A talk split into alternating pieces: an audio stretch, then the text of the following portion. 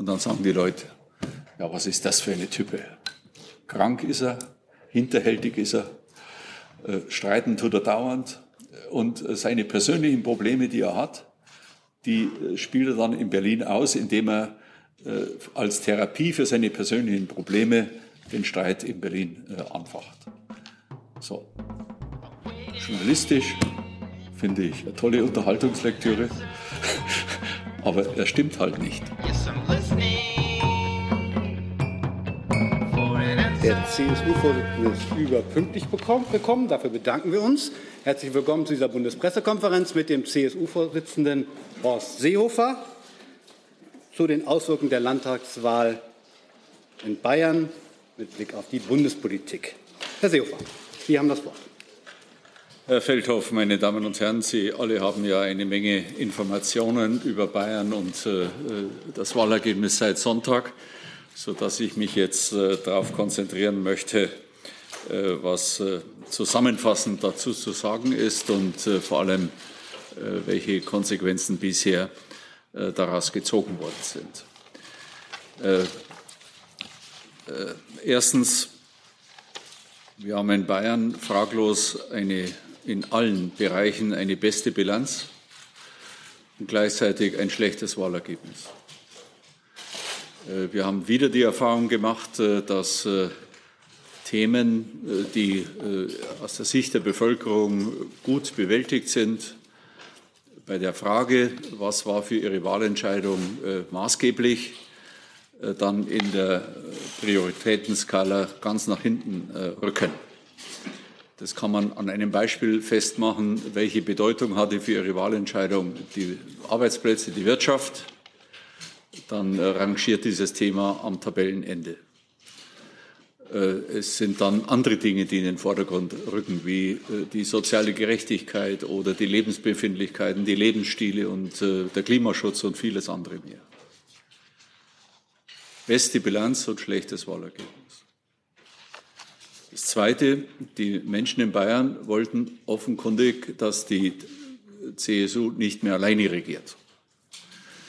Äh, das äh, muss man respektieren und akzeptieren. Äh, Sie haben uns zwar noch einen Gestaltungsauftrag gegeben, aber einen Gestaltungsauftrag, der uns ja, dazu zwingt, eben mit einem Partner zu regieren. Das ist so in der Demokratie, das hat man zu akzeptieren. Aber das war die Grundentscheidung, die man auch schon etwas spüren konnte während des Wahlkampfes dass äh, die Menschen äh, in den nächsten fünf Jahren äh, nicht wollen, dass die CSU alleine regiert. Das dritte waren die Wählerwanderungen. Die Zahlen kennen Sie, die variieren leider ein bisschen nach den Instituten. Wir haben dieses Mal in beachtlicher Größenordnung auch aus dem Nichtwählerbereich Menschen mobilisieren können. Das war auch die Erfahrung in unserem Wahlkampf, dass die Basis, unsere Basis großartig gekämpft hat. Auf der anderen Seite haben wir verloren und das, äh, das Ausmaß der Verluste zeigt wieder die Sandwich-Situation äh, der CSU, die wir übrigens im Bundestagswahlkampf auch schon erlebt haben, die Sandwich-Situation. Wir haben auf der einen Seite äh, verloren an die Grünen und auf der anderen Seite verloren äh, vor allem an die AfD und die Freien Wähler. An die Freien Wähler und die AfD haben wir äh, doppelt so viel verloren wie an die Grünen. Das heißt, äh, wir sind so in einer Situation zwischen diesen Polen das war ja auch schon äh, der Hauptgegenstand der Wahlanalyse zur Bundestagswahl. Und der deutet an, dass wir es doch mit einer gravierenden äh, Veränderung äh, der Strukturen der Gesellschaft in unserem Lande zu tun haben. Dies ist wichtig, dieser Befund, wenn man nachhaltige Konsequenzen ziehen möchte. Also Konsequenzen, die nicht nur für morgen und äh, die nächste Woche reichen, sondern äh, Konsequenzen, die wieder bessere Wahlergebnisse versprechen, dann muss man auf solche Veränderungen reagieren.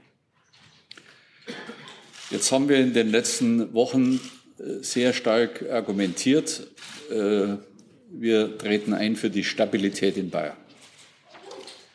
Und deshalb war für uns gestern bei unserem Parteivorstand äh, maßgeblich, wenn man für Stabilität in Bayern eintritt, darf man jetzt nach einem solchen Wahlergebnis keine Ursachen für Instabilität setzen. Denn äh, das wäre ein Widerspruch unserer, unseres eigenen Projekts, in unserem eigenen Projekt. Und deshalb haben wir uns gestern entschieden, zuallererst Stabilität in den politischen Verhältnissen in der Regierung in Bayern zu setzen, indem wir äh, der, der, Landtagsfraktion vorschlagen, äh, Markus Söder wieder als Ministerpräsident zu wählen und äh, so zügig wie möglich eine neue Regierung zu bilden. Wir haben ja die Situation in Bayern, dass die bayerische Verfassung vorsieht, äh, innerhalb von 22 Tagen die Konstituierung des Landtags und innerhalb einer Woche danach äh, die Wahl des Ministerpräsidenten, also im Wesentlichen vier Wochen. Es gibt wie immer in der Juristerei dann Feinschmecker, die sagen, es gäbe unter bestimmten Voraussetzungen noch äh, die Möglichkeit, weitere drei Wochen äh, dazuzulegen. Äh, dem kann ich nichts abgewinnen. Die eindeutige Lage vier Wochen sollten wir einhalten, wollen wir einhalten und nach Möglichkeit unterschreiten. Das wäre auch ein schönes Gegenbeispiel zur Regierungsbildung hier in Berlin. Aus diesem Grunde finden morgen bereits Sondierungsgespräche statt. Wir wollen mit allen äh, reden, die mit uns reden wollen. Und äh, äh Ausnahme AfD. Ich gehe an diese Sondierungsgespräche objektiv heran. Die laufen, wenn man das öfters erlebt hat, äh, einfach objektiv so, dass man einfach deshalb dieser Begriff Sondierung auslotet, was ist äh, verhandlungsfähig und was ist unter keinen Umständen verhandlungsfähig. Und dann muss man äh, bewerten, äh, mit wem macht es Sinn, in Verhandlungen einzutreten. Die Verhandlungen sollten dann möglichst auch wieder schnell, nämlich noch in dieser Woche beginnen. Ich werde nach Durchführung der Sondierungsgespräche morgen mein Präsidium wahrscheinlich in einer Telefonschallkonferenz zusammenrufen, um äh, das Ergebnis äh, gemeinsam mit Markus Söder dort zu präsentieren und dann zu entscheiden, formell zu entscheiden. Das ist eine Parteientscheidung. Mit wem wollen wir Koalitionsverhandlungen durchführen? Äh, die Koalitionsverhandlungen, da geht es ja um die Ausarbeitung eines Regierungsprogramms, wird Markus Söder führen. Ich wäre schon äh, zeitlich gar nicht in der Lage, durch mein Amt hier in Berlin jetzt äh, mich etliche Zeit da rund um die Uhr äh, mit der Ausarbeitung eines bayerischen Regierungsprogramms zu beschäftigen. Das ist ja so ganz natürlich. Ich hoffe, dass das alles zügig geht und dass wir dann diese stabile Regierung haben, äh, die wohl auch ja die Bevölkerung von uns erwartet. Das Dritte ist, äh, die CSU wird äh, unabhängig von der Lage in Bayern hier weiterhin äh, als stabiler Faktor in der Großen Koalition ihre Arbeit tun. Wir haben da in den letzten Wochen eine ganze Menge innerhalb der Großen Koalition und der Regierung beschlossen, auf den Weg gebracht. Wenn Sie es anschließend in der Fragerunde interessiert, äh, kann ich mal alles aufzählen, was wir von der Rente bis zur Fachkräftezuwanderung gemacht haben, aber vielleicht nicht ausreichend äh, kommuniziert worden. Wir wollen diese große Koalition. Wir wollen, dass sie erfolgreich arbeitet. Und äh, wir wollen da konstruktiv mitwirken, was nicht heißt, dass man überhaupt keine Diskussionen mehr führt. Ich rechne zum Beispiel damit, dass man bei der Fachkräfteeinwanderung, wo wir Eckpunkte beschlossen haben, mein Haus gerade dabei ist, den Gesetzentwurf auszuarbeiten, Der Gesetzentwurf soll ja dann äh, auch wieder zügig ins Bundeskabinett. Da wird es natürlich Diskussionen geben zwischen CDU und CSU und zwischen Union und äh, SPD, wie das, was wir politisch wollen, gesetzgeberisch umgesetzt wird. Deshalb werbe ich immer dafür, vernünftige Diskussionen als natürlichen Bestandteil einer dynamischen Demokratie zu begreifen. Daneben haben wir viertens als äh, Bayern zu gewährleisten, dass äh, wir die Chance mit Manfred Weber, dem Europaabgeordneten und Fraktionsvorsitzenden dort, einen Spitzenkandidaten für die europäischen Volksparteien für die Europawahl zu bekommen, dass wir die auch nutzen. Das muss jetzt zeitnah entschieden werden. Es zeigt wieder, nach der Wahl ist vor der Wahl. Am 8. November findet in Helsinki dieser Kongress der europäischen Volksparteien statt. 8. November. Und äh, 12. November wäre für die Wahl des Ministerpräsidenten das Enddatum dieser vier Wochen. Da sehen Sie, dass wir in der Zeit auch andere wichtige politische Entscheidungen herbeiführen müssen und deshalb auch handlungsfähig sein müssen. Denn äh, äh, Manfred Weber wird ja wahrscheinlich einen Mitbewerber bekommen in Helsinki. Ich werde auch dort selbst hinfliegen und äh, natürlich müssen wir alles in die Waagschale werfen, dass wir diese Chance positiv nutzen. Und äh, der fünfte und letzte Punkt ist äh, die Wahlanalyse. Wir haben sie gestern in äh, über fünf Stunden im Parteivorstand durchgeführt. Jetzt sind viele Parteigremien, Bezirksvorstände, Kreisvorstände, Landesgruppen, Landtagsfraktionen ebenfalls ähm, mit der Analyse beschäftigt. Ich habe zugesagt, dass wir nach der Wahl, nach der Wiederwahl des bayerischen Ministerpräsidenten in eine vertiefte Analyse eintreten. Die umfasst drei Punkte nämlich programmatisch. Äh, da kann man heute schon sagen, dass wir äh, auf jeden Fall unsere Großstadtkompetenz äh, herstellen müssen und dort, wo sie vorhanden ist, verbessern müssen. Das ist ein Problembereich für uns. Wir müssen ein sehr starkes Profil entwickeln äh, in der ganzen Themenpalette Umwelt, Naturschutz und Klima. Da sind wir nicht gut als CSU. Und äh, es gibt noch eine ganze Reihe weiterer Punkte, wo jetzt die Diskussionen äh, noch notwendig sind, wie wir nachhaltig, nicht nur aus äh, kurzzeitigem Effekt, sondern mit nachhaltiger Wirkung uns äh, programmatisch äh, äh, anders orientieren, neu orientieren, ergänzend orientieren. Dazu kommen strategische Fragen, welche Rolle die Christlich-Soziale Union in der bayerischen, in der deutschen, europäischen Politik auch künftig einnehmen soll. Und das Dritte, was Sie wahrscheinlich alle am meisten interessiert, sind die personellen Fragen, über die zu diskutieren ich durchaus auch bereit bin. Und das werden wir in einem Gremium tun, das noch festzulegen ist mit den zehn Bezirksvorsitzenden, die wir haben. Aber ich würde mal vermuten, so wie ich vermute, dass wir wahrscheinlich mit den Freien Wählern in äh, Koalitionsverhandlungen kommen, obwohl wir objektiv an diese Sondierung herangehen. So vermute ich mal, dass äh, wohl das beste Instrument, äh, weil die Basis da am besten versammelt ist, ein Parteitag der CSU wäre, aber das ist noch nicht entschieden. Ich sage das ausdrücklich dazu. Diese Analyse, die ja äh, Politiker sehr gerne nach Wahltagen äh, ankündigen, äh, bei uns wird sie aber auch durchgeführt, wird wohl in dem Zeitraum nach diesem 12. November, das ist der letzte Tag für die Ministerpräsidentenwahl, und äh, in der ersten, spätestens bis zur ersten und zweiten Dezemberwoche äh, äh, erfolgen. Also in diesen vier Wochen musste stattfinden mit all den Entscheidungen, die dann dazu notwendig sind. Es macht ja keinen Sinn, nur eine Analyse durchzuführen und anschließend Weihnachten zu feiern, sondern äh, es müssen auch die notwendigen Konsequenzen äh, getroffen werden. Äh, und äh, die werden nicht leicht.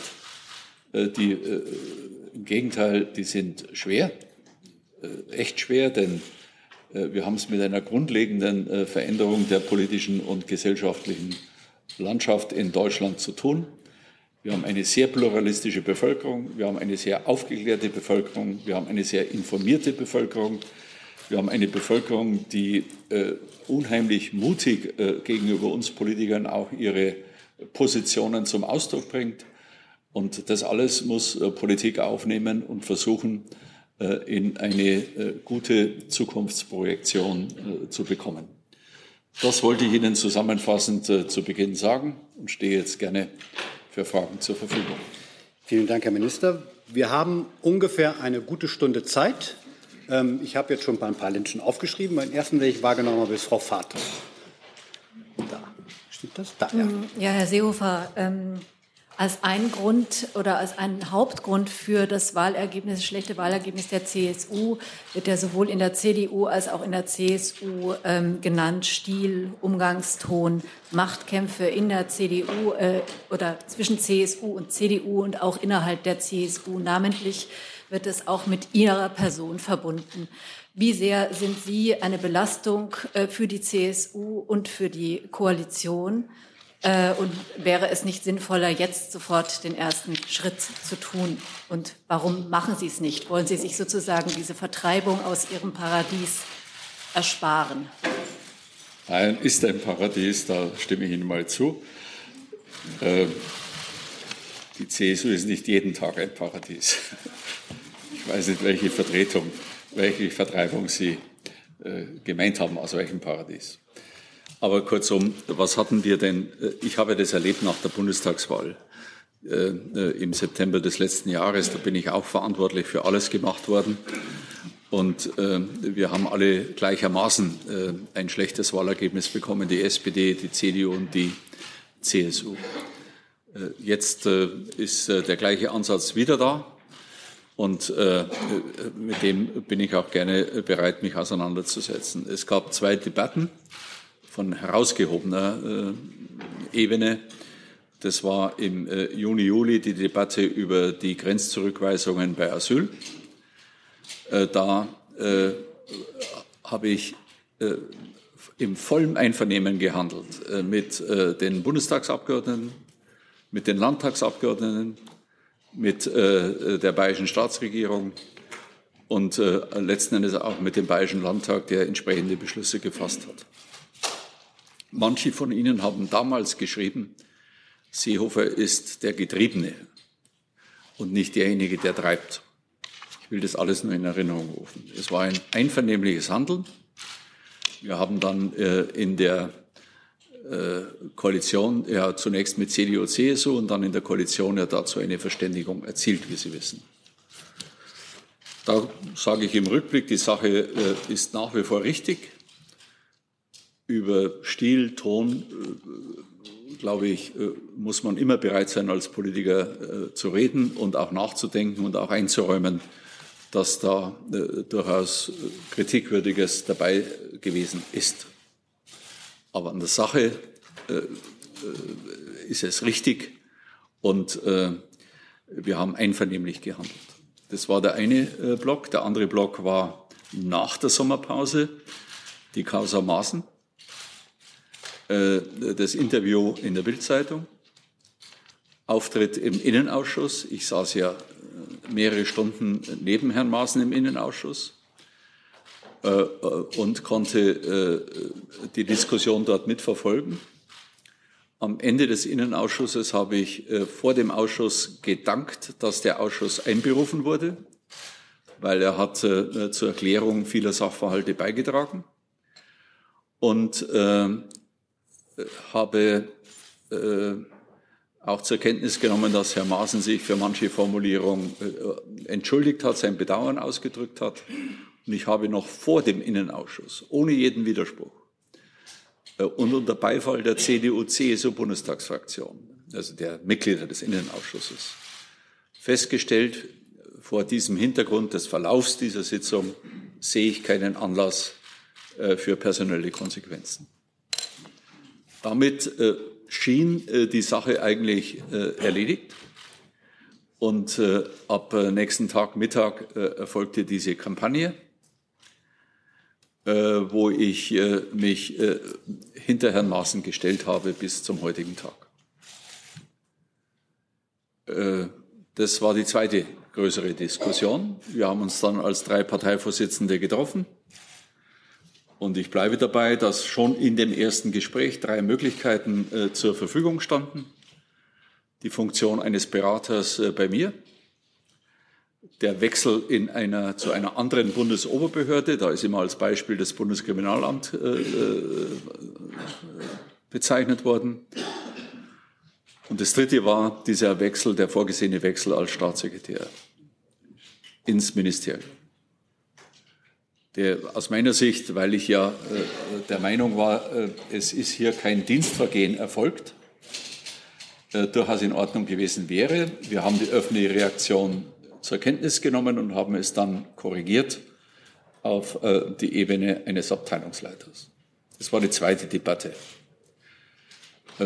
Andere Debatten waren kleinerer Natur, aber da kann man nicht daraus schließen, dass jetzt äh, wir jeden Tag hier in Berlin sitzen und nachdenken, wie können wir eine Diskussion auslösen, Machtspiele und ähnliches spielt dabei überhaupt keine Rolle. Zu meiner Überraschung war ich dann der Gefährder der Bundesrepublik Deutschland mit äh, furchtbar vielen äh, falschen äh, Informationen und Annahmen. Spielt dann immer wieder schon seit erheblicher Zeit ist er gesund äh, und ach, der hat aber an dem Tag schlecht ausgesehen und kann der eigentlich sein Amt erfüllen und vieles andere mehr. Und ja, das haben Sie hinzunehmen als Politiker. Fertig. Aber Sie müssen sich prüfen, trifft es zu oder trifft es nicht zu. Und ich kann Ihnen sagen, äh, die, äh, mit Ausnahme dieser, dieser Stildebatte zu der Asylfrage waren das alles an der Sache orientierte Diskussionen. Zusatz? Darf ich mal nachfragen? Also Und deshalb hm. bleibe ich jetzt bei dem Weg, den ich Ihnen geschildert habe. Äh, äh, wir machen die Analyse nach der Wahl von Markus Söder zum Ministerpräsidenten. Wenn wir die vorher machen, dann hätten Sie viel zu viel Stoff, die vielleicht den ganzen Prozess äh, der, der Wahl belasten würden. Denn da treffen ja unterschiedliche Meinungen aufeinander. Wir haben eine äh, große Breite in der CSU und die Auffassungen sind entsprechend vielfältig. Und das machen wir. Und jeder soll da seine Meinung sagen können. Ich will nicht, dass irgendjemand durch externe Faktoren gehindert ist, seine Meinung offen äh, auszusprechen, äh, die er so sich in den letzten oder sie in den letzten Wochen und Monaten gebildet hat. Das gehört dazu. Sonst ist es keine ehrliche Analyse. Und ich kann mir vorstellen, dass Sie sich an dieser Analyse erfreuen werden. Ähm, Habe ich es richtig verstanden, dass Sie sich als Opfer also einer Kampagne sehen? Und äh, könnten Sie vielleicht nochmal erläutern, Stilfragen können ja auch sehr entscheidend sein, ja? also für die Wahrnehmung ja. von Politik. Es wird auch beklagt, dass andere Themen dann nicht mehr wahrgenommen worden sind. Ähm, ob Sie, was Sie, ob Sie sich da was vorzuwerfen haben und ob Sie sich auch vorstellen können, den Parteivorsitz zurückzugeben und dann und Minister zu bleiben. Das letzte habe ich gerade noch mal beantwortet. Es bleibt jetzt äh, bei dem Verfahren. Und äh, am Schluss eines Verfahrens steht dann äh, die Konsequenz oder auch keine Konsequenz. Nicht, dass Sie jetzt aufnehmen, ich hätte was angekündigt. Ich gehe da ganz offen ran. Es gibt da viel zu diskutieren. Wenn man mehr als zehn Prozent verliert, kann man ja nicht einfach zur Tagesordnung übergehen. Und das andere mit dem Stil habe ich Ihnen geschildert, aber äh, jetzt kann man nicht äh, für den ganzen Herbst und Winter immer zurückkommen auf den Juni. Das scheint ja ein bisschen die Neigung zu sein. Und die Diskussion mit dem Herrn Maaßen ist nicht von mir veranlasst worden. Da gibt es äh, etliche, die hier sitzen, die damals kommentiert haben, nachdem die SPD das eröffnet hat, äh, da wollen wir mal verfolgen, wie das ausgeht. Also es war skeptischer Unterton dabei. Ich habe sie nicht eröffnet. Aber ich bin der für die Beschäftigten der Bundesrepublik Deutschland äh, verantwortliche äh, Minister. Und ich muss mich auch, wenn kein Dienstvergehen vorliegt, auch hinter meine Polizeibeamten, Sicherheitsbehörden stellen. Das betrachte ich als meine Verantwortung. Wenn ein Dienstvergehen vorliegt, muss man auch die Konsequenzen daraus ziehen. Aber das war ja fraglos in diesem Fall äh, nicht so. Das behauptet jedenfalls niemand. Der Stempfle ist dran. Herr Minister, Sie haben gesagt, ähm, anderer Stil in der Asyldebatte. Jetzt gibt es ja die europäische Lösung. Wie sind Sie damit zufrieden? Und falls Sie mit der europäischen Lösung nicht zufrieden sind, wie wollen Sie dann in Zukunft äh, umgehen, wenn es ein anderer Stil sein soll? Herr Stempfle, könnten Sie mich aufklären, welche europäische Lösung? Zentren in Nordafrika, Verteilung ja. der Flüchtlinge, all diese Dinge. Vom 28. Juni dieses Jahres. Ja, ich habe auch damals schon gesagt, ich äh, freue mich, weil äh, eine, eine finale, ein finales Regelwerk äh, für die Migrationsfrage äh, wird es äh, neben dem, was wir national tun können, nur europäisch geben. Das war nie äh, der Diskussionsstoff. Was wir in Europa haben, im Folge des 28. Juni, sind Absichtserklärungen. Seitdem Sie haben mehr Informationen. Ich kenne jedenfalls noch kein Land, das bereit ist, äh, die Flüchtlinge in Nordafrika zurückzunehmen. Und ich kenne auch noch kein europäisches Land, äh, das bereit ist, äh, die Flüchtlinge aufzunehmen und die ersten Verfahren durchzuführen. Und ich kenne auch noch keine Lösung der Flüchtlingsverteilung in Europa. Also ich werde, äh, was ich dazu beitragen kann, alles dazu beitragen, dass aus diesen Absichtserklärungen auch konkrete Lösungen werden. Ist ja auch Teil meines Migrationsplans. An zweiter Stelle äh, nein, an dritter Stelle steht bei mir die europäische Lösung, an erster Stelle die Fluchtursachen, an zweiter Stelle die Hilfe für die Transitländer und an dritter Stelle die europäische Lösung und erst dann die nationalen Lösungen. Und äh, ich bin nochmal ausdrücklich für diese europäischen Lösungen. Wir müssen aber auch der Realität ins Auge sehen, dass außer den Absichten vom 28. Juni äh, konkrete Lösungen noch nicht vorliegen. Zusatz? Könnten Sie einfach mal sagen, was das denn dann heißt? Also wie wollen Sie damit umgehen? Werden Sie dafür sorgen, dass diese Absichten jetzt doch umgesetzt werden? Wollen Sie in einen Diskussionsprozess wieder einsteigen, der dann aber anders geführt wird oder gleich geführt wird, wie bei der letzten Debatte, wenn Sie das nochmal erklären könnten, wie Sie da vorgehen wollen? Ja, da müssen wir jetzt äh, in, in diesem Teilaspekt äh, der Migrationsfrage müssen wir auf europäischer Ebene vorgehen. Äh, das ist vor allem ja, die Kompetenz der Regierungschefs und die Fachminister werden natürlich in ihrem Bereich, sei es die Fortentwicklung der Dublin-Verordnung, sei es die Rückübernahmevereinbarungen, äh, sei es bessere Abschiebungen äh, für Straftäter und Gefährder, ihren Teil dazu beitragen. Da arbeiten wir jeden Tag dafür. Aber der, die große europäische Lösung geht nur mit dem Europäischen Rat unter der Führung der Regierungschefs. Das ist schwer. Sie kennen die politische Lage.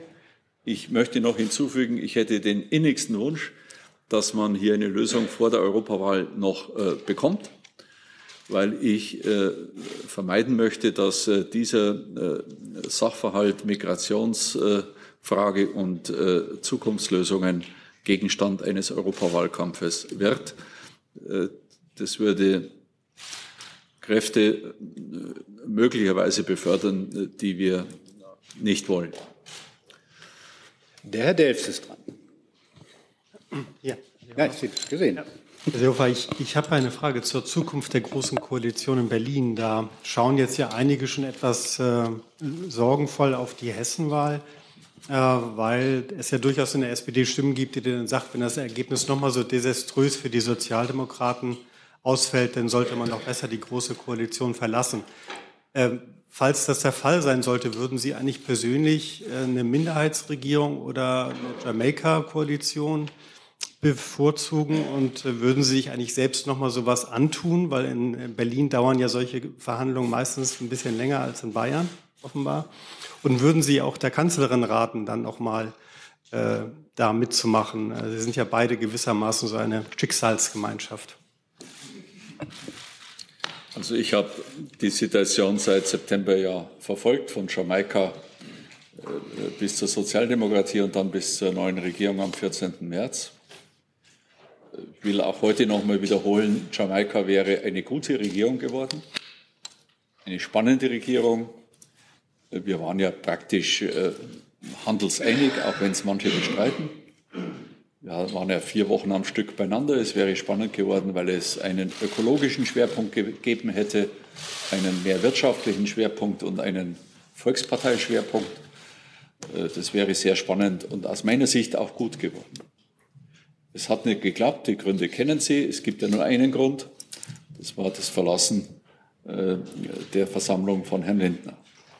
Dann äh, kam das Gespräch beim Bundespräsidenten, der drei Parteivorsitzenden, äh, das ich nicht vergessen werde, weil es war von einer großen Ernsthaftigkeit geprägt, auch von manchen geschichtlichen Hintergründen, die Verantwortung von Demokraten einzufordern für die Stabilität des Landes, für die Stabilität der Demokratie. Das hat mich sehr überzeugt und noch zusätzlich inspiriert, dazu beizutragen, dass wir mit den Sozialdemokraten eine Regierung bilden, auch mit einem, wie ich finde, guten Koalitionsvertrag.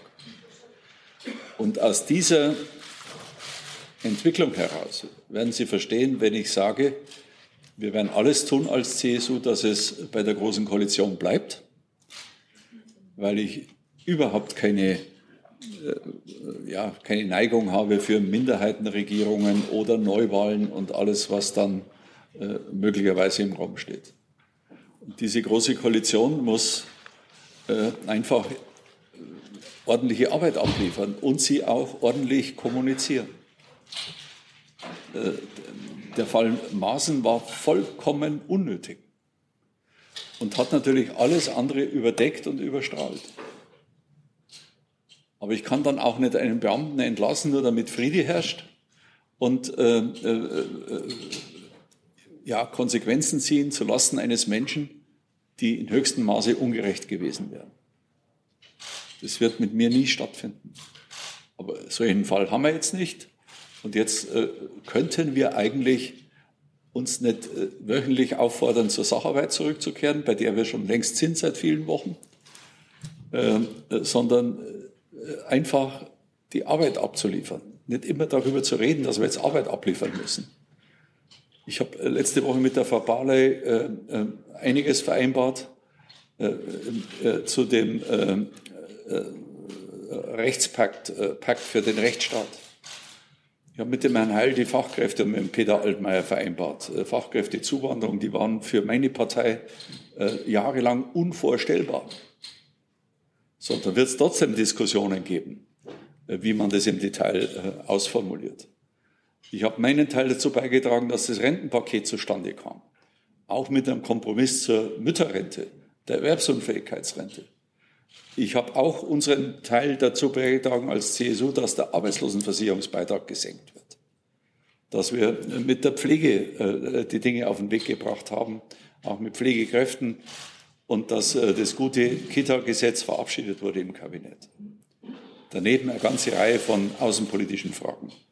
Äh, die uns ja äh, äh, täglich beschäftigen. Das alles hat in den letzten Wochen stattgefunden. Nicht irgendwann, sondern in den letzten Wochen, nach der Sommerpause. Und darum wecken wir selber den Eindruck, wenn wir sagen, jetzt müssen wir endlich mit der Sacharbeit beginnen, weil das impliziert ja, man hätte sie bisher nicht gemacht. Wenn äh, manche Minister ehrlich mit Ihnen umgehen, äh, aus den Bereichen, die ich Ihnen gerade genannt habe, dann werden Sie sagen, ja, das hat so stattgefunden. Ohne Kameras, ohne Pressekonferenz.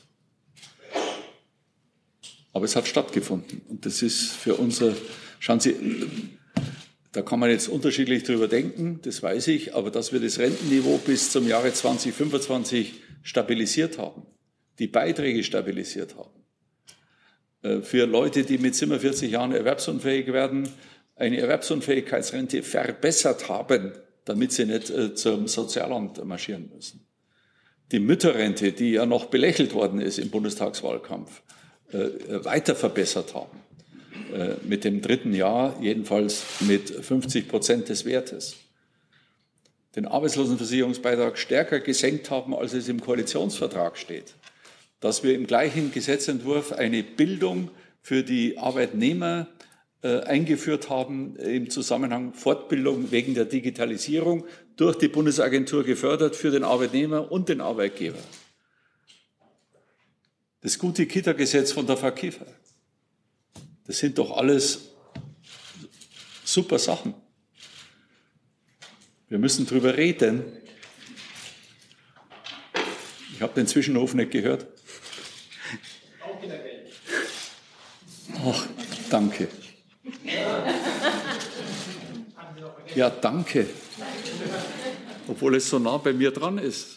Das größte Bauprogramm, das es jemals in der deutschen Geschichte gab. Abschreibung, sozialer Wohnungsbau, Städtebauförderung, Bau, äh, Wohnungsgipfel mit der Kanzlerin, Baukindergeld. Jetzt habe ich die neueste Zahl nicht, aber nach 15 Arbeitstagen 20.000 Anträge erreicht. 415 Millionen Finanzvolumen äh, äh, gebunden, nur wegen der 20.000 Anträge. Ach, gibt es nochmal so einen schönen Zwischenruf? Vielleicht lassen wir Frau Gierschig die nächste Frage stellen. Wer hat die noch eine Idee? Herr Seehofer, Sie haben ja schon vor der Wahl klargemacht, dass äh, Sie ja noch ein großes Werk zu verrichten hätten in Berlin. Ähm, ist das notwendigerweise an den Parteivorsitz gekoppelt oder nicht?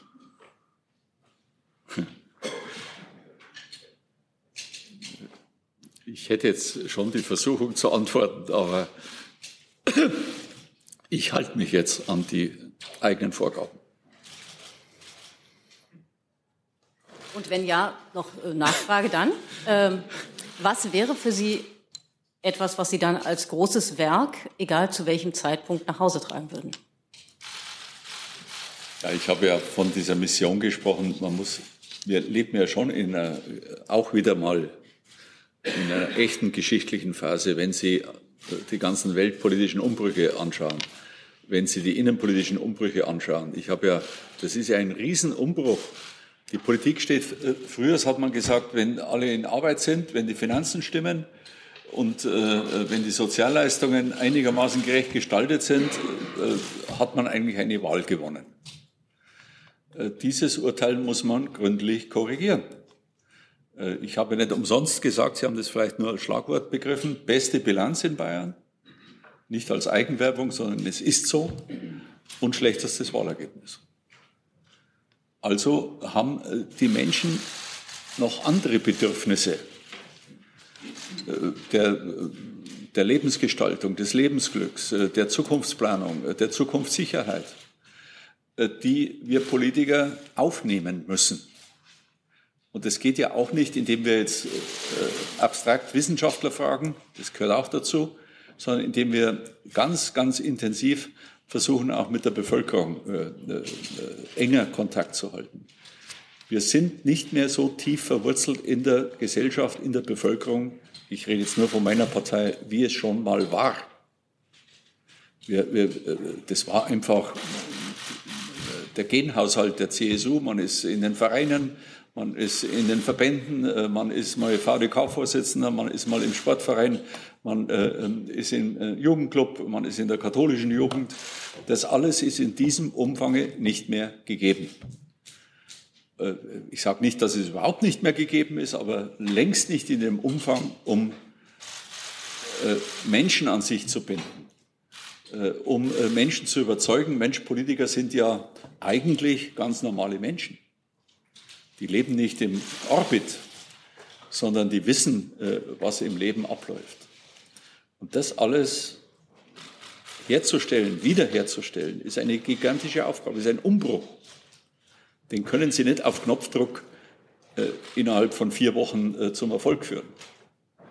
Und äh, die Sozialdemokraten haben ja erlebt, wenn ich mir überhaupt ein Urteil da erlauben darf, jetzt nur immer zu sagen, der muss ausgewechselt werden, der muss ausgewechselt werden, äh, dann wechseln sie zwei, dreimal oder viermal aus, aber im Ergebnis haben sie nichts verändert.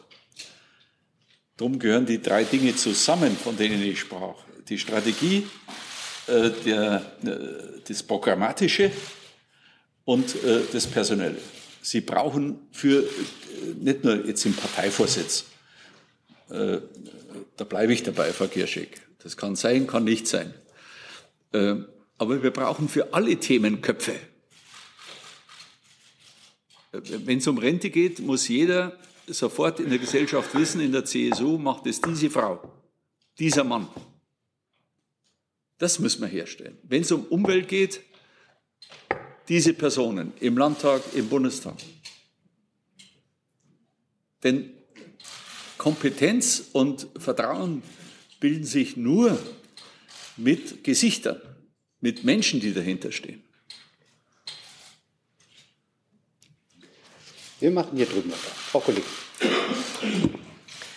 Martina Herzog von der DPA. Ähm, jetzt, wo die Bayernwahl vorbei ist, ähm, haben Sie dann auch mehr Zeit, mit Ihrem Ministerium Veränderungen anzustoßen? Also Sie verweisen gerne auf die Erfolge der Regierung, aber bei Ihnen selber ist ja abgesehen vom Baukindergeld, von der Ernennung eines neuen BAMF-Chefs nicht so viel passiert. Und die andere Frage, Sie sprechen immer von einer Kampagne gegen Sie. Wer betreibt die denn? Die letzte Frage beantworte ich nicht, weil Sie dann wieder zu dem Schluss kommen, der ist dünnhäutig, der ist nervös äh, oder äh, macht nur Schuldzuweisungen. Äh, da Sie haben das mich, Wort benutzt. Ja, aber das liegt lange zurück. Eben. Das liegt lange zurück und ich mache das jetzt nicht, weil dann sofort wieder diese Debatte kommt. Das andere, das überrascht mich jetzt. Wir haben in der Sicherheit fraglos ja, jetzt weitgehend das Menschenmögliche getan für die Sicherheit unseres Landes. Wir haben in der Migration äh, den Plan vorgelegt, den wir Punkt für Punkt abarbeiten und äh, auch in vielen schon äh, dem Parlament zugeleitet haben. Denken Sie an die Verabschiedung der sicheren Herkunftsstaaten. Äh, wir haben im Bereich der Cybersicherheit einen äh, Plan entwickelt für noch mehr Cybersicherheit. Wir sind da schon auf Augenhöhe mit äh, dem Besten auf dieser Welt, mit Amerikanern und Israelis, dass ich noch in diesem Jahr dem Bundessicherheitsrat das Konzept vorstellen kann. Wir haben im Bereich der gleichwertigen Lebensverhältnisse die Kommission gleichwertige Lebensverhältnisse unter Beisein der Kanzlerin eröffnet, auch mit einer sehr guten Diskussion mit allen Ministerpräsidenten und den kommunalen Spitzenverbänden. Ich führe äh, ständig äh, den Dialog, was auch meine Aufgabe ist, mit den Religionsgemeinschaften und Kirchen. Und wir werden ja Ende November diese äh, neue Islamkonferenz haben, die sich mehr auf die Lebensrealität von Moslems und Muslimen in, in, in Deutschland richtet und weniger auf abstrakte wissenschaftliche äh, äh, Grundlagen der Religion. Äh, ich bin in einem ständigen Dialog mit den Sportverbänden. Ich unterstütze die Spitzensportreform auch mit mehr Geld, aber auch mit der Konzeption des DOSB. Ich habe ein Vorhaben meines Hauses, dass Bundesstützpunkte stillgelegt werden, gestoppt. Ich möchte alle Bundesstützpunkte fortführen. Und dort, wo es noch äh, im Moment äh, keine herausragenden Athleten gibt, äh, die für äh, Medaillen in Frage kommen, trotzdem die Stützpunkte zum Beispiel in Mecklenburg-Vorpommern lassen, auch in den neuen Ländern, weil man muss äh, diesen Stützpunkten auch die Möglichkeit geben, äh, Athleten zu entwickeln für die Zukunft. Und das ist auch ein Beitrag zu gleichwertigen Lebensverhältnissen in unserem Lande. Und im Bau habe ich ja aufgrund des Zwischenrufes äh, schon darauf hingewiesen, dass wir, äh, jedenfalls hat es keiner aus der Baubranche, äh, hat dem widersprochen, dieser These, dass wir das größte Wohnungsbauprogramm für bezahlbaren Wohnraum aufgelegt haben, wo ich auch dem Bundesfinanzminister für die finanzielle Unterstützung sehr danke, das jemals in der Geschichte da war. Wenn ich das Gästen in meinem Hause und die internationalen Beziehungen pflegen wir sehr intensiv, ich glaube, ich habe jetzt so ziemlich mit allen Innenministern, äh, die relevant sind, gesprochen. Äh, entweder sie besucht oder sie waren bei mir. Und äh, das Gleiche gilt für die europäischen Institutionen. Wenn ich die, das so aufführe, dann sagen die meistens nach dem dritten Punkt, das reicht eigentlich für einen Minister. Ich wollte aber dieses große Ministerium Ich habe 70.000 Beschäftigte. Das sind erstklassige Leute. Dass wir einen Tarifvertrag, das war meine erste Tätigkeit, für den öffentlichen Dienst vereinbart haben, wo alle im öffentlichen Dienst zufrieden sind, nicht nur weil es mehr Geld gibt, sondern weil wir die Strukturen verändert haben. Erstens für IT-Berufe, damit wir ausreichend Leute aus dem IT-Bereich für den öffentlichen Dienst bekommen und weil wir auch äh, für Berufsanfänger die Einstiegstarife deutlich erhöht haben, um im Wettbewerb der nächsten Jahre bestehen zu können, qualifizierte junge Leute für den öffentlichen Dienst zu bekommen. Ich will Ihnen zusammenfassend sagen, ich bin kein Teilzeitbeschäftigter. Wir machen hier vorne weiter, Herr Kollege. Bitte, Herr Kollege, Sie sind dran. Das ist das Mikrofon, ne? Stimmt das? Stimmt? Das bitte. Ja, jetzt. Nader Mohammed, freier Journalist aus Ägypten. Äh, die Stabilität, die Stabilität in Bayern ist Der ägyptische Außen- und Innenminister waren auch schon bei mir. Nebenbei. Also, die Stabilität in Bayern jetzt ist in Sichtweite. Haben Sie einen Masterplan für die Stabilität der Demokratie oder des Landes insgesamt? Wollen Sie weniger mit Frau Merkel streiten in der nächsten Zeit oder alles bleibt bei altem? Übrigens, Ihre Arbeit als Innenminister gefällt mir sehr. Ähm, die, Sie haben von, von die, Ihre Unterstützung für die vier tragende Säule, Sie haben das uns gesagt, äh, des Innenministeriums, Bundeskriminalamt und Bundesamt für Verfassungsschutz und BSI und Bundespolizei. Das ist die Krone Ihrer Arbeit. Aber ähm, was Sie mit Frau Merkel streiten, das, ja, ich hoffe, das werde weniger jetzt.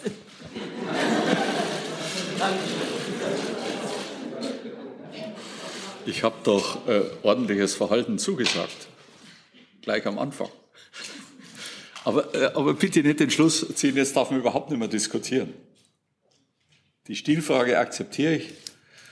Äh, man hat das ja zum großen Teil schon wieder vergessen, man muss das alles mal wieder sich äh, vor Augen führen. Aber, aber äh, ich, es, es, muss einfach ein Stückchen natürlicher werden bei uns, dass wir eine Debattenkultur zulassen und auch pflegen. Und nicht immer gleich die Machtfrage dahinter. Was soll ich noch für Machtfragen verfolgen? Können Sie mir das sagen? Ich werde jetzt 70. Bin froh, wenn ich mich zu Hause durchsetze. Also äh, das sind immer so, so abartige, äh, ganz bizarre oft Schlussfolgerungen, die man hineininterpretiert. Wenn ich jetzt Kommentare lese aus dem letzten Jahr, Sommer 2017 äh, wo, oder 16, wo mich, immer, äh, wo mich nicht wenige schon als äh, arbeitsunfähig und dienstunfähig eingestuft haben. Und äh, ich mache meine Arbeit, ich habe 17 nachgeordnete Behörden, ich bin noch Parteivorsitzender, war im Wahlkampf unterwegs und habe jetzt nicht den Eindruck, äh, dass ich äh, eingeschränkt äh, arbeitsfähig wäre. Im Gegenteil, es macht Spaß wirklich Spaß. Trotz all der Probleme, die man hat, aber die hat man anzunehmen im Leben. Auch dieses Wahlergebnis, das, das sieht man jetzt, wer hat Statur, wer hat Haltung, wer kann aus einer Krise, aus, einer schweren, aus einem schweren Wahlergebnis jemanden rausführen. Das kann man nicht auf eine Person begrenzen, das muss immer eine Mannschaft sein. Darum war ich ja so froh gestern, dass wir äh, das äh, doch in der Konsequenz dann so gemeinsam äh, getragen haben. Da wird es wieder Rückschläge geben. Man hat Sympathisanten, man hat Gegner, man hat manche Personen schon ausgewechselt, die sich bei solchen Gelegenheiten dann zu Wort melden. Das kennt man doch alles. Aber das muss man auch als Medium durchschauen. Wer weiß, wie es ausgeht. Ich kann es Ihnen heute nicht sagen will nur einen kurzen Hinweis machen. Die, die Liste ist ziemlich lang. Ja, ich, ich würde den Herrn Minister, das wäre schön, wenn Sie weiter sagen würden, aber für kürzere Antworten wären wir dankbar, genauso für kürzere Fragen. Dann würden wir jetzt in der Reihe dahinter weitermachen. Bitte schön. Ja, ich habe noch eine Frage zu ähm, der Situation in Bayern. Wie will denn die CSU die Wähler zurückgewinnen, die zu den Grünen abgewandert äh, sind, wenn sie jetzt mit den Freien Wählern koalieren? Und will die CSU denn überhaupt diese liberaleren Wähler zurückhaben? Ich habe Ihnen ja zwei Bereiche genannt, nicht abschließend. Wir sind ja erst am Beginn einer Diskussion. Aber äh, grüne Wähler äh, gewinnt man ja nicht äh, nur dadurch, dass man mit Grünen koaliert, sondern indem man als Partei selbst diese Themen, die dazu führen, dass Menschen äh, Grün gewählt haben jetzt, äh, einfach glaubwürdig besetzt und auch lebt. Und ich habe zwei Bereiche genannt. Das war der ganze Bereich Umwelt, Naturschutz, äh, Landschaft. Bei allen Umfragen in äh, Bayern äh, werden die Menschen gelegentlich gefragt, warum leben sie gerne in Bayern? Dann kommt an erster Stelle Natur und Landschaft. Also müssen wir die Fragen Erhalt der Schöpfung, weniger Flächenverbrauch ernsthafter angehen als in der Vergangenheit. Und wir haben das Problem in der Großstadt. Auch wieder sehr unterschiedlich. In Nürnberg haben wir alle Wahlkreise, Stimmkreise gewonnen. In München haben wir fünf verloren. In Würzburg haben wir einen verloren, mit einem hochqualifizierten Abgeordneten. So, äh, äh, da müssen, können wir doch nicht lösen das Problem, indem wir sagen, deshalb koalieren wir mit den Grünen. Wenn es so wäre, das kann ich erst morgen Abend beurteilen, äh, dann ist es so. Aber im Moment wäre der Favorit, wären die Freien Wähler. Sondern indem man diese Defizite in der eigenen Partei behebt. Und das ist nicht einfach. Äh, denn äh, Sie können nicht noch 30 Jahre äh, Umweltpolitik dadurch machen, dass wir sagen, wir hatten das erste Umweltministerium in Bayern. Das ist den Menschen zu wenig. So, die Themen besetzen, und zwar glaubwürdig, nicht jetzt mit Aktionismus, damit man den Leuten zeigt, man hat verstanden, sondern das muss nachhaltig sein. Theo Weigel hat gestern mit Recht gesagt, eine Partei, die das C im Namen trägt, muss dieses C auch in der praktischen Politik ausfüllen. Da kenne ich große Reden von Franz Josef Strauß, der zu dieser äh, Thematik gesagt hat, deshalb laufen wir nicht frömmelnd jeden Tag äh, durch die Landschaft. Aber die Grundlage unserer Politik muss das christliche Menschenbild sein. In dem Fall die Nachhaltigkeit, die Bewahrung der Schöpfung. Das müssen wir, wir müssen auch stärker die geistigen Grundlagen unseres Tuns den Menschen vermitteln. Sonst meinen die, das ist alles nur Aktionismus und inszeniert. Das ist unheimlich wichtig, trotz des Zeitalters des Internets. Man glaubt ja immer, wenn man so das Internet mal sporadisch mitverfolgt, das ist alles nur noch schlimm in der Wortwahl, in den Angriffen. Aber glauben Sie mir, die große Mehrheit der Bevölkerung ist schon vernunftgeleitet und will auch wissen, was ist eigentlich eure Plattform, eure geistige äh, Plattform fürs Tun. Und da war gestern die Diskussion bei uns im Parteivorstand sehr gut. Die Rückbesinnung wieder, nicht äh, rückwärts, sondern als Grundlagen für die Zukunft. Frau Adler. Bitte. Herr Seehofer, ähm, einmal eine Frage zur CDU. Hat es Sie überrascht, dass am Wahltag selbst doch relativ heftige Attacken kamen, unter anderem von Herrn Bouffier und auch von Herrn Günther? Sehen Sie das eventuell sogar als irgendwie konzertierte Aktion? Und dann würde ich noch gern wissen, wie wird denn jetzt eigentlich die Zusammenarbeit mit Frau Nahles weiterlaufen? Sie haben jetzt eben noch mal ganz klar gesagt, dass sie beim Thema Maßen nicht die Wahrheit sagt. Wenn es um die Frage geht, was lag da eigentlich auf dem Tisch, wischen Sie sowas weg, sagen, machen wir halt weiter wie vorher? Oder werden Sie vielleicht versuchen, wo es geht, innerhalb der SPD sich andere Ansprechpartner zu suchen, den Vizekanzler oder so? Also das äh, Erste äh, möchte ich nicht bewerten. Ich habe da heute ja öffentlich gesagt, das war ungewöhnlich. Mehr möchte ich da nicht sagen, aber ich glaube keinesfalls an eine konzertierte Aktion kriege ja auch äh, aus Ihren Kreisen die Frage, war das vielleicht sogar veranlasst? Das glaube ich nicht. Und äh, wir werden vernünftig zusammenarbeiten. Das kann man übrigens mit der Frau Nahles auch, weil die äh, bei äh, Dingen in der Sache äh, immer sehr vorbereitet ist, sehr sachkundig ist, äh, auch sehr konsequent ihre Positionen vertritt, aber auch durchaus äh, wieder zu vernünftigen Kompromissen äh, bereit ist. Das habe ich schon mal ausführlich öffentlich behandelt, als sie noch Sozialministerin war, aber da hat sich nichts geändert daran. Ich mag Politikerinnen und Politiker, wo ich den Eindruck gewinne, äh, die sind präpariert. Die sind vorbereitet, die, die wissen in der Sache Bescheid und das ist bei der Frau Nahles äh, absolut äh, der Fall. Darum verstehe ich auch äh, manche Diskussionen über sie nicht. Aber das ist, ist bei uns so. Ich sitze auch manchmal SPD-Ministern gegenüber, die sagen, wenn man mit ihnen zu tun hat, dann glaubt man gar nicht, dass sie das sind. Viele Diskussionen über sich selbst verstehen Sie also auch nicht. Ja, aber das haben wir jetzt ausreichend behandelt. Äh, da, äh, mit dieser Selbsterkenntnis kommen wir noch nicht raus aus dieser schwierigen Lage der CSU. Der Herr Wendler. Danke. Herr Seehofer, wenn Sie sagen, erst stabile Regierung bilden, dann analysieren, stellt sich mir die Frage, was passiert denn, wenn bei der Analyse rauskommt, dass eventuell doch handelnde Personen, die vielleicht auch in der Regierung in Bayern sitzen, mitverantwortlich sind für das schlechte Wahlergebnis. Und die zweite Frage, wenn Sie erlauben, der Parteitag, den Sie angedeutet hatten, wenn Sie da noch mal sagen können, wann, unter welchen Bedingungen, was Sie sich da vorstellen könnten. Danke.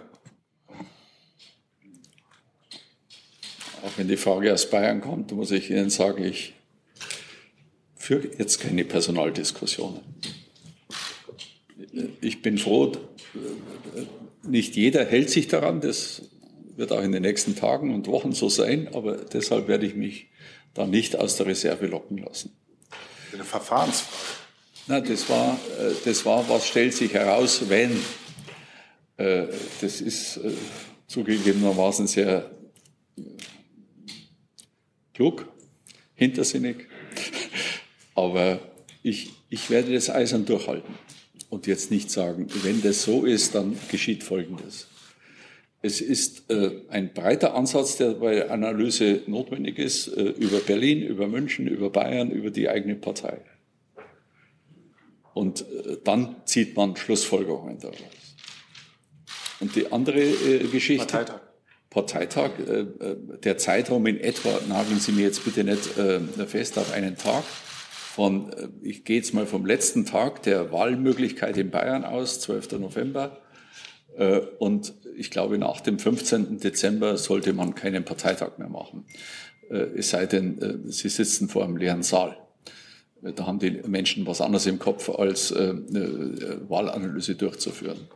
Und diese vier Wochen, etwa in diesen vier Wochen wird stattfinden. Das ist deshalb äh, nicht ganz einfach, weil äh, für einen Parteitag äh, haben Sie im Grunde der klassischen Art nur München und Nürnberg zur Verfügung. Und diese Säle sind ja auch oft langfristig schon angemietet. Aber ich habe das nur als eine Möglichkeit genannt. Wir können einen kleinen Parteitag machen, einen großen Parteitag. Regionalkonferenzen, die sind ja auch sehr beliebt, wie sie die CDU macht, über das ganze Land verstreut. Wann wären Sie dafür, den zu machen?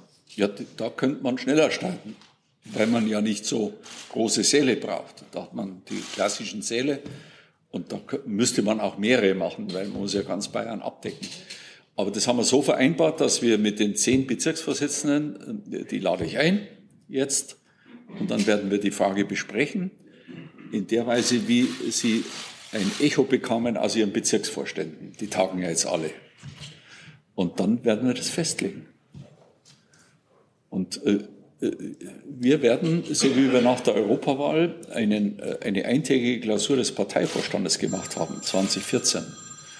Äh, ich sage das nur, damit Sie mal sehen, wir führen das auch durch, was wir sagen, Analysen, werden die jetzt auch durchgeführt. Mit diesen drei Säulen, Programm, Strategie, Person. Sie glauben gar nicht, wie sachlich das ist, wenn man selbst dabei sitzt. Der Herr Jung ist dran. Herr Seehofer, ich muss auch noch mal fragen, zwei Verständnisfragen. Sie haben, sagten gerade selber, dass Sie keine Zeit für die Koalitionsverhandlungen in Bayern jetzt haben. Sie hatten keine Lust auf die Wahlkampfstrategie der CSU für den Wahlkampf, was Sie am Sonntag gesagt haben. Sie verachten oder Sie haben nur noch Verachtung für Ihren eigenen Nachfolger und den Ministerpräsidenten Bayerns übrig. Ich würde gerne verstehen, warum Sie die CSU als Chef überhaupt noch braucht. Was haben Sie drauf, was noch kein anderer drauf hat? Ja, schauen Sie, weil es nicht so ist, wie Sie äh, das jetzt in Ihrer Frage annehmen. Wir haben eine Erfahrung von Trennung Ministerpräsident und Parteivorsitz. Das war Edmund Stoiber und Theo Weigel. Und die, das war insgesamt keine schlechte Zeit für Bayern. Aber es war äh, doch begleitet von manchen Auseinandersetzungen. Und deshalb haben wir entschieden, wir, nicht deshalb, sondern wir haben trotzdem entschieden, äh, diese Trennung wieder zu machen. Ich hatte ja auch den Parteivorsitz angeboten. Es wird ja immer so dargestellt, als würde ich da klammern daran und nicht loslassen. Insgesamt jetzt dreimal in diesem Jahr, in den letzten zwölf Monaten. Dreimal. Einmal haben Sie mitbekommen, das war diese berühmte Sonntagnacht in München und zweimal individuell. Nur, dass das auch mal klar ist. Ja, was? Individuell ah. gegenüber dem, der es machen sollte. Ich weiß nicht, äh, warum äh, man das nicht angenommen hat, aber es äh, sei es drum. Und wir haben jetzt sehr gute Erfahrungen gemacht in einem Dualismus. Der Markus Söder macht seine Arbeit als Ministerpräsident und jetzt im Wahlkampf als Spitzenkandidat der CSU. Und ich mache meine Arbeit hier und als Parteivorsitzender, wo es bei wichtigen Dingen natürlich Absprachen gibt wie jetzt, mit wem werden wir äh, äh, in Koalitionsverhandlungen eintreten. Da haben wir ziemlich die einheitliche Meinung. Wir müssen jetzt abwarten, wie der morgige Tag verläuft. Das ist dann eine Funktion eines Parteivorsitzenden, die er auch zu verantworten hat. Und äh, das hat mit dem Dualismus aus meiner Sicht bestens funktioniert. Ich habe mich nicht in das Tagesgeschäft von Markus eingemischt und er umgekehrt nicht in mein Geschäft als Innenminister. Und dort, wo wir äh, Verschränkungen haben in der Partei, reden wir miteinander. Zum Beispiel äh, die Spitzenkandidatur von Manfred Weber ist so eine Grundsatzentscheidung. Und äh, das hat hervorragend bisher funktioniert. Da wird auch in jeden Gesichtszug viel hineininterpretiert, wenn wir nebeneinander stehen. Äh, aber äh, ich finde, aus meiner Sicht jedenfalls gut, optimal eigentlich. Eine andere Frage zu der Unteilbar-Demo am Samstag. Da waren ja ca. 205.000 Menschen in Berlin auf der Straße, meistens progressive Menschen. Da war auch sehr oft Ihr Name äh, genannt im negativen Sinne, dass Sie aus dieser Bundesregierung verschwinden sollen. Wie gehen Sie mit dieser Demo und diesen Massen an Menschen um? Sehr gelassen. Warum? Ja, das ist das Recht der Menschen zu demonstrieren, ihre Meinung zu sagen. Ich muss mich immer prüfen, was stimmt an den inhaltlichen Argumenten und äh, äh, was muss man vielleicht daraus berücksichtigen, was hier an Argumenten vorgetragen wird. Schauen Sie, wir hatten in München mehrere Großdemonstrationen, 40.000, 50.000 Leute. Und äh, soweit es möglich ist, äh, weil inhaltliche Botschaften vermittelt werden, schaut man sich die an aber nur, äh, ich sei ja rechtsradikaler und äh, unsympathisch und äh, eigentlich der wahre AfD-Förderer und so weiter, das ist ja alles Käse. Da muss man nicht Rücksicht nehmen. Und das, jetzt sage ich Ihnen, das habe ich jetzt bisher da nicht eingeführt. Die SPD und die Grünen in Bayern hatten miteinander immer so um die 30 Prozent. Der Christian Ude war mein Gegenkandidat, ein sehr starker Gegenkandidat. Äh, etwa 22, die Grünen 8. Das war immer so das Potenzial, das für die beiden zur Verfügung stand in Bayern. Jetzt haben große Demonstrationen stattgefunden mit äh, Unterstützung der SPD und der Grünen. Und jetzt liegen sie unter dem Potenzial gemeinsam, die SPD und die Grünen.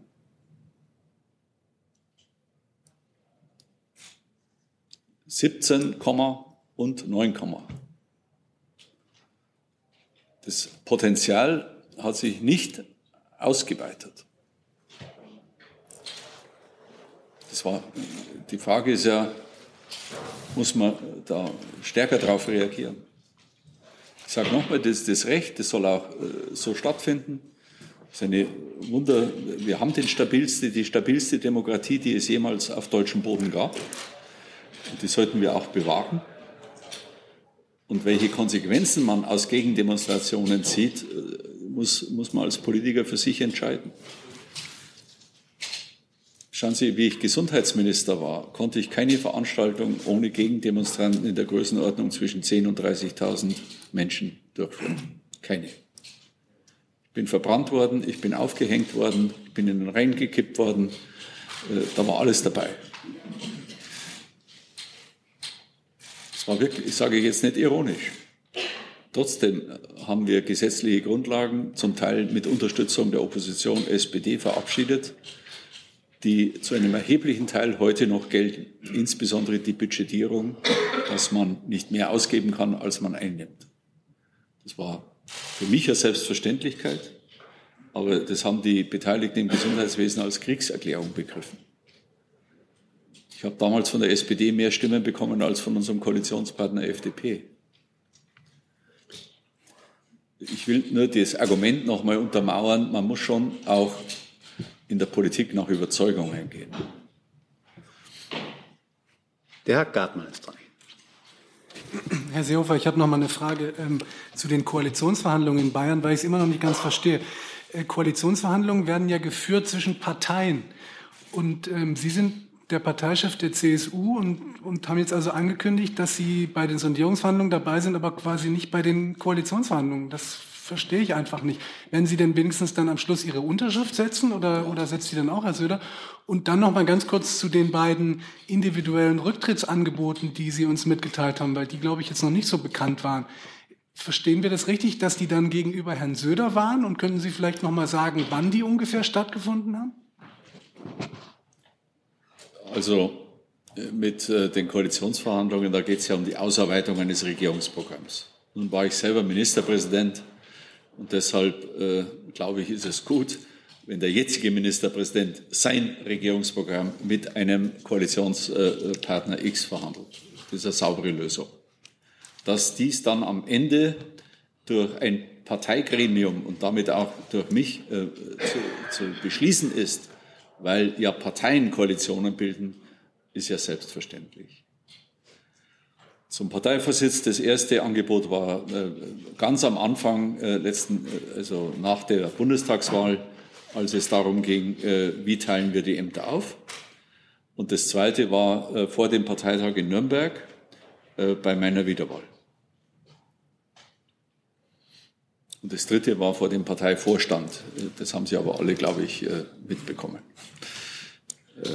In dieser Sonntagnacht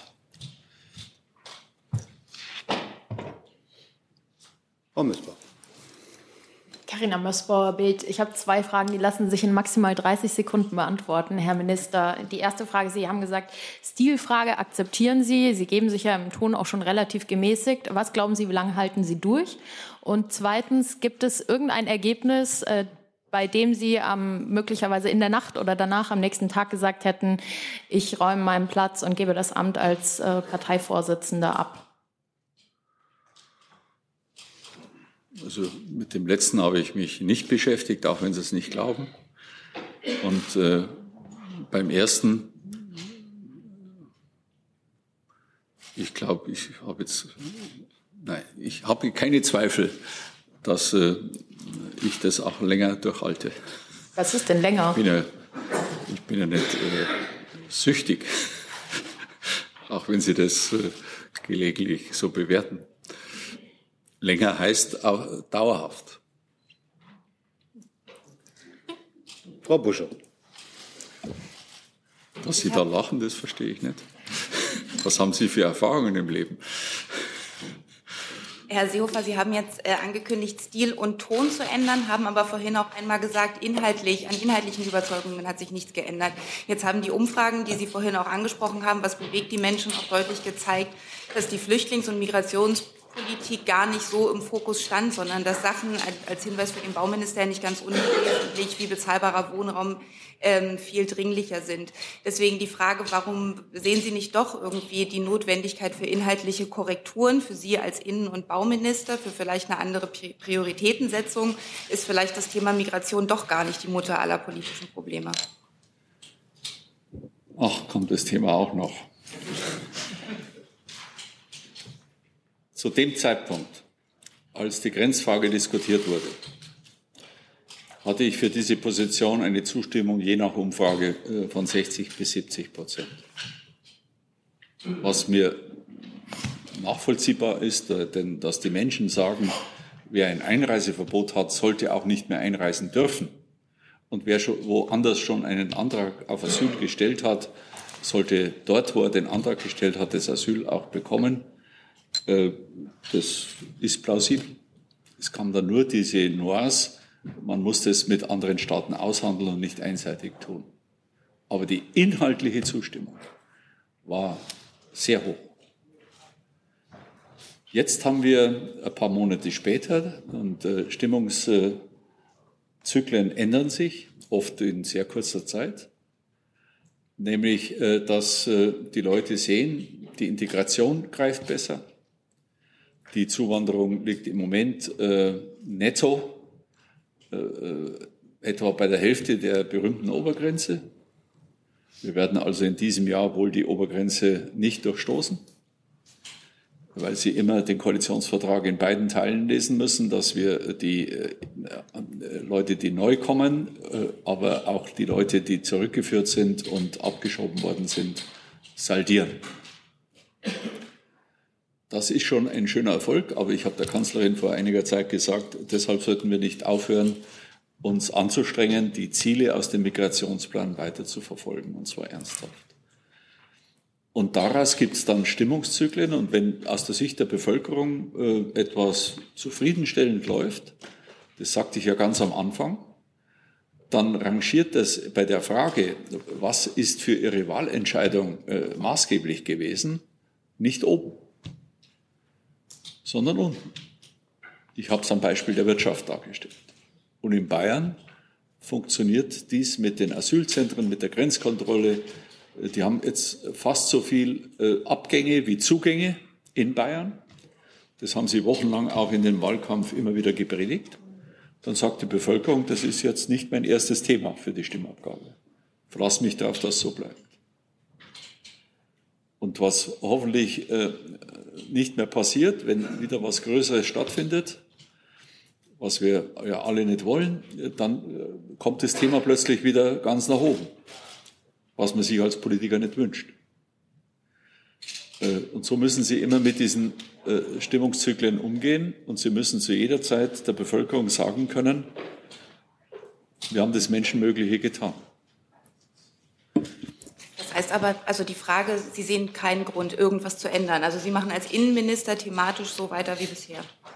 In der Breite, wie ich es heute mal dankenswerterweise darstellen konnte.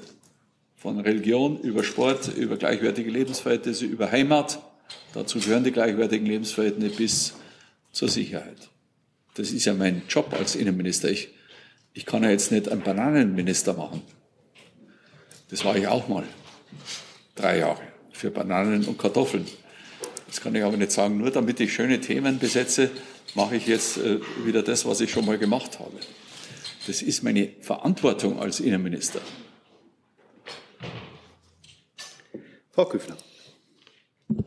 Ich habe zunächst eine Bitte um eine Präzisierung Ihrer ähm, Ausgangslage, wie Sie denn in diesen Prozess reingehen. Sie haben den dargelegt, es wird Konsequenzen am Ende geben, es wird auch womöglich personelle Konsequenzen geben. Gehen Sie da wirklich komplett ergebnisoffen rein?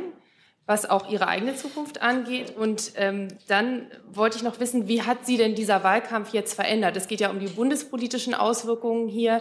Wenn Sie am Kabinettstisch das nächste Mal Platz nehmen, sitzt dann da ein Innenminister, der jetzt ein neues Bewusstsein für Stabilität als Wert an sich entwickelt hat? Oder wie sind Sie geändert jetzt nach Sonntag? Also, das muss man einfach tun. Ich kann jetzt nicht ankündigen, jetzt bin ich ein neuer Mensch, bin ich ja auch nicht. Ich möchte meine, äh, Politiker ist nur dann vernünftig oder gut mit seinen Ergebnissen oder Politikerinnen, wenn sie authentisch sind. Ich häute mich jetzt nicht. Aber sie werden nicht äh, weniger authentisch, wenn sie sagen, okay, beim Stil äh, äh, ändern wir äh, die Form, gerade ich.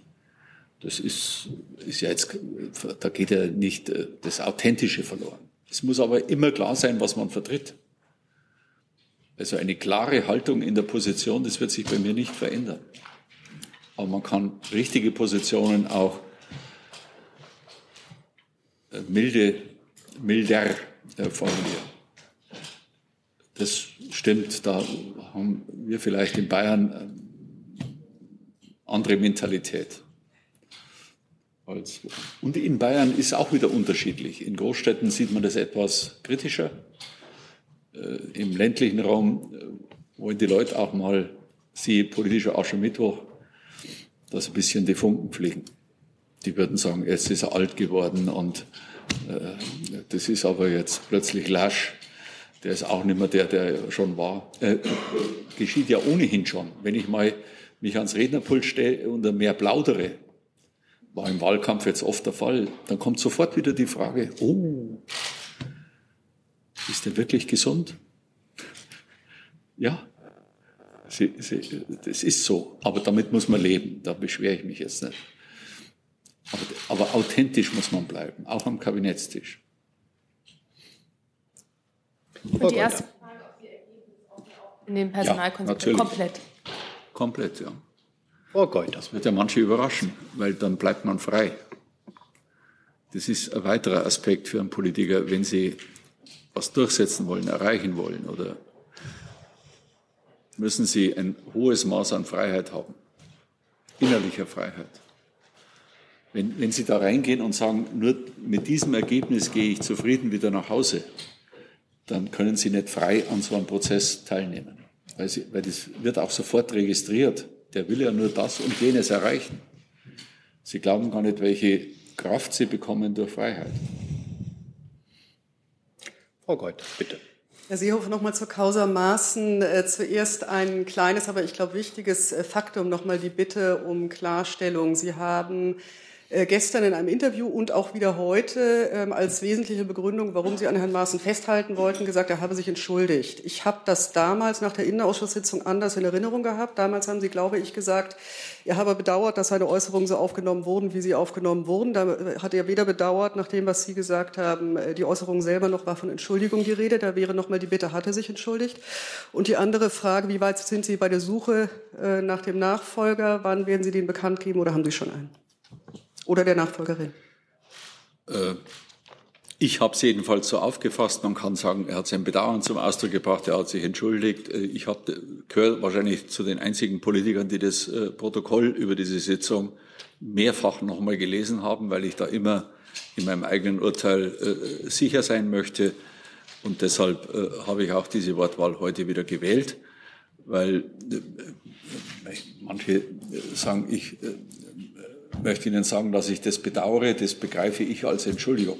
Ja, aber das Bedauern darüber, dass die äh, Äußerungen so aufgefasst wurden oder darüber, dass er sie gemacht hat, das ist ja, ja ein Unterschied. Ja, da gibt es auch Variationen seiner Aussagen vom Innenausschuss. Ich weiß nicht, ob äh, Ihnen das Protokoll zugänglich ist. Wenn es so ist, würde ich Sie bitten, äh, lesen Sie es einmal selbst durch. Es war in verschiedenen Variationen, wie es halt in so einer Diskussion kommt. Äh, äh, dass es so aufgefasst worden ist oder dass es überhaupt gemacht hat und so weiter. Bitte lesen Sie das nochmal. Und das andere? Die andere Frage nach Nachfolger oder ja. Nachfolgerin. Ja, da bin ich in Überlegungen. Äh, das muss man sorgfältig machen, denn da gibt es nur eine, eine Chance, das gut zu machen. Jetzt liegt es in meiner Verantwortung, da kann ich nicht mehr sagen, das waren drei Parteivorsitzende. Und deshalb muss das gut gemacht werden, überlegt werden in allen Facetten. Äh, da spielt die Qualifikation eine Rolle, da spielt die Frage Mann-Frau eine Rolle, da spielt die Erfahrung auf einem Feld eine Rolle. Und äh, dass wir die Sorgfalt ganz oben angestellt haben, hat sich beim BAMF äh, als Gold richtig herausgestellt. Wir haben ja die ganze BAMF-Spitze neu besetzt, den Präsidenten und die Stellvertreter. Und ich glaube, toi, toi, toi, das äh, hat in dieser Behörde eine unheimliche Motivation ausgelöst. Haben Sie für das BFV einen Zeitplan für uns? Ja, ich muss in jedem Fall, also Oktober, Schrägstrich, Anfang November anstreben. Habe ich auch vor. Der Herr Thur. Ähm, Herr Seehofer, ich habe jetzt an drei, vier Stellen immer rausgehört bei Ihnen, dass Sie gesagt haben, ähm, eigentlich äh, habe ich jetzt nicht unbedingt äh, große Fehler gemacht und äh, ja, irgendwie die Menschen, bestimmte Gruppen verstehen mich falsch, aber da kann man ja nichts gegen machen. Ja. Also Sie haben gesagt, so ich bin dann ja, da kann ich ja nichts ändern daran, das ist halt so. Können Sie noch mal präzise sagen, haben Sie wirklich das Gefühl, dass es konkrete Gruppen gibt, diese hier, die Journalisten sind ja offenbar eine, die SPD könnte eine zweite sein, die Sie permanent falsch verstehen wollen und dass Sie das Gefühl haben, da falsch verstanden und falsch interpretiert zu werden. Und wenn diese Liste noch länger ist, außer SPD und Journalisten, wer gehört noch dazu? Den Gefallen kann ich Ihnen auch nicht tun, aber ein, zwei Fälle kann man ja nennen. Das war diese berühmte Geschichte 69. das Lebensjahr, 69 Abschiebungen. Die ist vollkommen äh, anders interpretiert worden. Die kam aber, äh, da kam die Ursache aus dem Netz, von einem Netznutzer, äh, der alles Beiwerk, was ich da, da bin ich auch von einem Ihrer Kollegen gefragt worden, ach, Sie reden von Abschiebungen und Rückführungen, das funktioniert doch nicht richtig und das funktioniert doch auch in Bayern nicht richtig. Und dann habe ich ziemlich umfassend geantwortet und als Beispiel dafür, dass es äh, schon besser geworden ist, habe ich gesagt, stellen Sie sich vor, ich habe das nicht äh, organisiert, geht ausgerechnet an meinem Geburtstag, die, und dann ist nur dieser Satz gekommen, 69, 69. Aber da ein, war doch, Herr Seehofer, ein Netznutzer. Der zweite Fall, äh, den hat der Herr Wallraff nochmal in die Öffentlichkeit getragen, in der Sendung äh, Lanz. Die habe ich nicht gesehen, deshalb muss ich mit Vorbehalt wiedergeben, das ist mir nur erzählt worden wo die These aufgestellt wird, der Seehofer hat in einer Veranstaltung gesagt, er freut sich über jeden Straftäter. Da war ich selber überrascht, wie mir das mein Büro äh, erzählt, aber der, äh, der, der, die zweite Hälfte, den wir abschieben, äh, die wurde unterlassen. Und warum auch immer, der Herr Lanz war vorbereitet und konnte ihm die zweite Hälfte vorhalten. Das sind so Versuche, äh, mich in eine Ecke zu drängen, aber gut. Und dann muss ich, auch wenn der Spiegel da ist, äh, diesen wunderschönen Spiegelartikel, äh, den ich mit in den Ruhestand nehme, der Gefährder, so hieß er doch, da könnte ich Ihnen, aber das mache ich dann mit dem Spiegel persönlich aus, jeden Sachverhalt zerpflücken. Aber er steht halt einmal da. Und dann sagen die Leute, ja, was ist das für eine Type? Krank ist er, hinterhältig ist er, äh, streiten tut er dauernd und äh, seine persönlichen Probleme, die er hat, die äh, spielt er dann in Berlin aus, indem er als Therapie für seine persönlichen Probleme den Streit in Berlin anfacht. So. Journalistisch finde ich eine tolle Unterhaltungslektüre, aber er stimmt halt nicht. Oder viele Fakten da drin stimmen nicht. Aber kriegt er mal wieder eine Tasse Kaffee und dann äh, habe ich die Gelegenheit, das äh, im Detail zu widerlegen. Aber ich muss es hier anführen, weil das ist ja schon ein Hammer, einem Menschen zu unterstellen. Sie wissen, was mit dem Begriff Gefährder in Deutschland verbunden wird. Also ich bin ein potenzieller Terrormensch. Das ist schon trotzdem. Auch das muss man hinnehmen, verkraften. Punkt. Ja, Herr Holz ist dran. Herr Seehofer, Sie haben erklärt, die CSU müsse die großstädtischen Milieus wieder für sich gewinnen. Ähm, wie wollen Sie das speziell als Kopf der CSU und als, ähm, als Heimatminister auch ähm, erreichen? Und äh, welchen Anteil hat aus Ihrer Sicht äh, die Bundeskanzlerin an dem Wahlergebnis der CSU in Bayern? Letzter ist keine Antwort. Ich lebe in einer Großstadt, auch wenn es viele hier nicht vermuten. Ingolstadt ist eine Großstadt. Es ist die jüngste Großstadt äh, Bayerns. Und äh, äh Heimat wird auch in den Städten gelebt. Äh, Heimat wird immer verbunden mit, äh, das ist ländlicher Raum und ländliche Idylle. Millionen Menschen begreifen ihr Leben in einer Großstadt als ein Leben in ihrer Heimat. Und im Übrigen können Sie solche Neuausrichtungen programmatisch als Einzelperson gar nicht äh, bewerkstelligen. Sie brauchen ein Bündel von Menschen, aber jeder Mensch muss für eine Richtung stehen, muss ein Gesicht sein für eine Richtung. Sie wissen, Herr Herholz, wir hatten mal Sozialpäpste in der CDU-CSU. Verstehen Sie, das meine ich mit Gesichtern. Hahn, äh, Sie wissen es auch. Sowas braucht man wieder. Entschuldigung, ich habe es nicht verstanden. War die erste Antwort kein Anteil oder keine Antwort? Ich habe gesagt, keine Antwort. Warum nicht?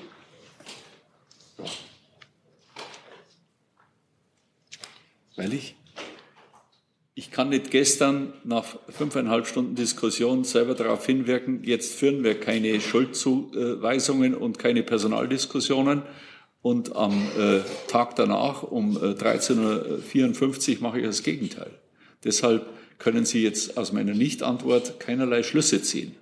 Doch, dass es eine Schuld gibt. Äh, ja, das hätten Sie gern, aber ich sage das nochmal ausdrücklich, dass dieser Schluss nicht erlaubt ist, sondern dass die Nichtantwort darin begründet ist, dass äh, ich mich jetzt in den nächsten Wochen an, die, an dieses Gelübde halte. Keine Personaldiskussion und keine Schuldzuweisungen.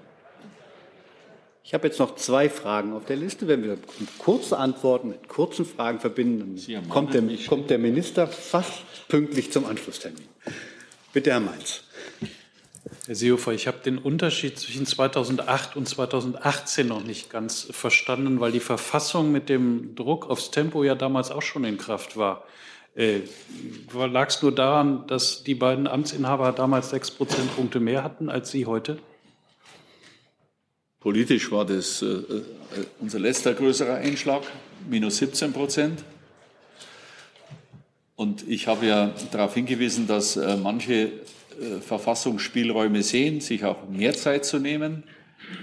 Ich bin mir aber mit dem Markus Söder einig, dass wir äh, uns auf eine solche Debatte nicht einlassen sollen.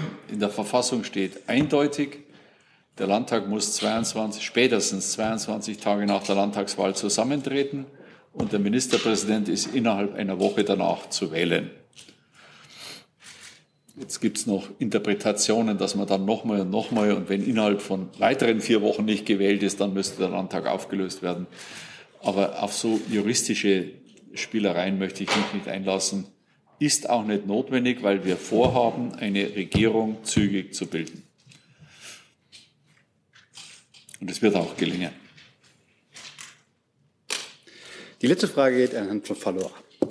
Ja, ich muss genau da nochmal ansetzen. Äh, das ist ja das Hauptargument, eine Regierung zügig zu bilden. Und der Gregor Mainz hat ja recht, das war 2008 genauso. Äh, und 2008 sah es ganz anders aus. Der Vorsitzende Huber wollte nicht gehen, da kriegte er aber Druck, unter anderem von Ihnen. Und er ist dann gegangen und Herr Beckstein ist auch gegangen. Äh, und es gab einen Parteitag und es gab innerhalb der vier Wochen eine neue Regierung mit der FDP. Würden Sie denn sagen, Sie haben damals nicht seriös mit der FDP verhandeln können und regieren können? Wir haben mehr als seriös verhandelt. Das zeigt ja das Ergebnis nach fünf Jahren. Und äh, der Sachverhalt 2008, äh, weil der ja immer angeführt wird, äh, ist der nicht vergleichbar mit jetzt äh, 18. Die beiden äh, Günter Beckstein und Erwin Huber wollten ja anstelle vom Edmund Stoiber an diese beiden Positionen. Sie wollten das. Sie begründen es unterschiedlich, aber das ist Geschichte. Ich kann mich nicht erinnern, dass ich irgendjemand vor einem Jahr aus dem Amt gedrängt habe.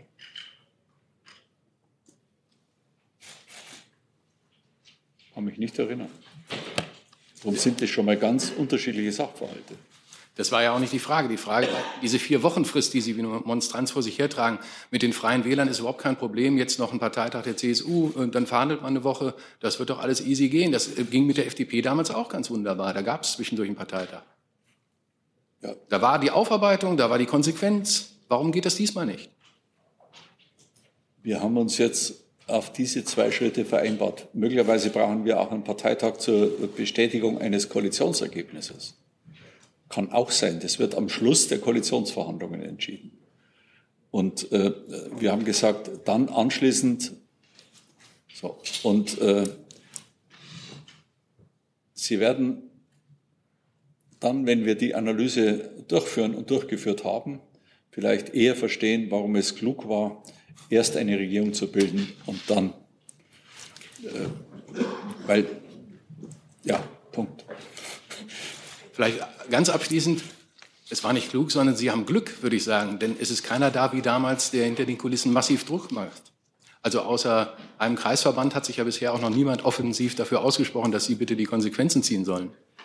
Ja, es wird äh, Ihnen schon noch gelingen, den einen oder anderen zu Äußerungen zu bewegen. Da mache ich mir keine Illusionen. Das wird schon noch gelingen. Glauben, glauben Sie nicht? Das wisst ihr doch, wie das geht. Herr Minister, ich danke Ihnen für die ausführlichen Antworten. Ich danke für die Fragen und beende die Pressekonferenz.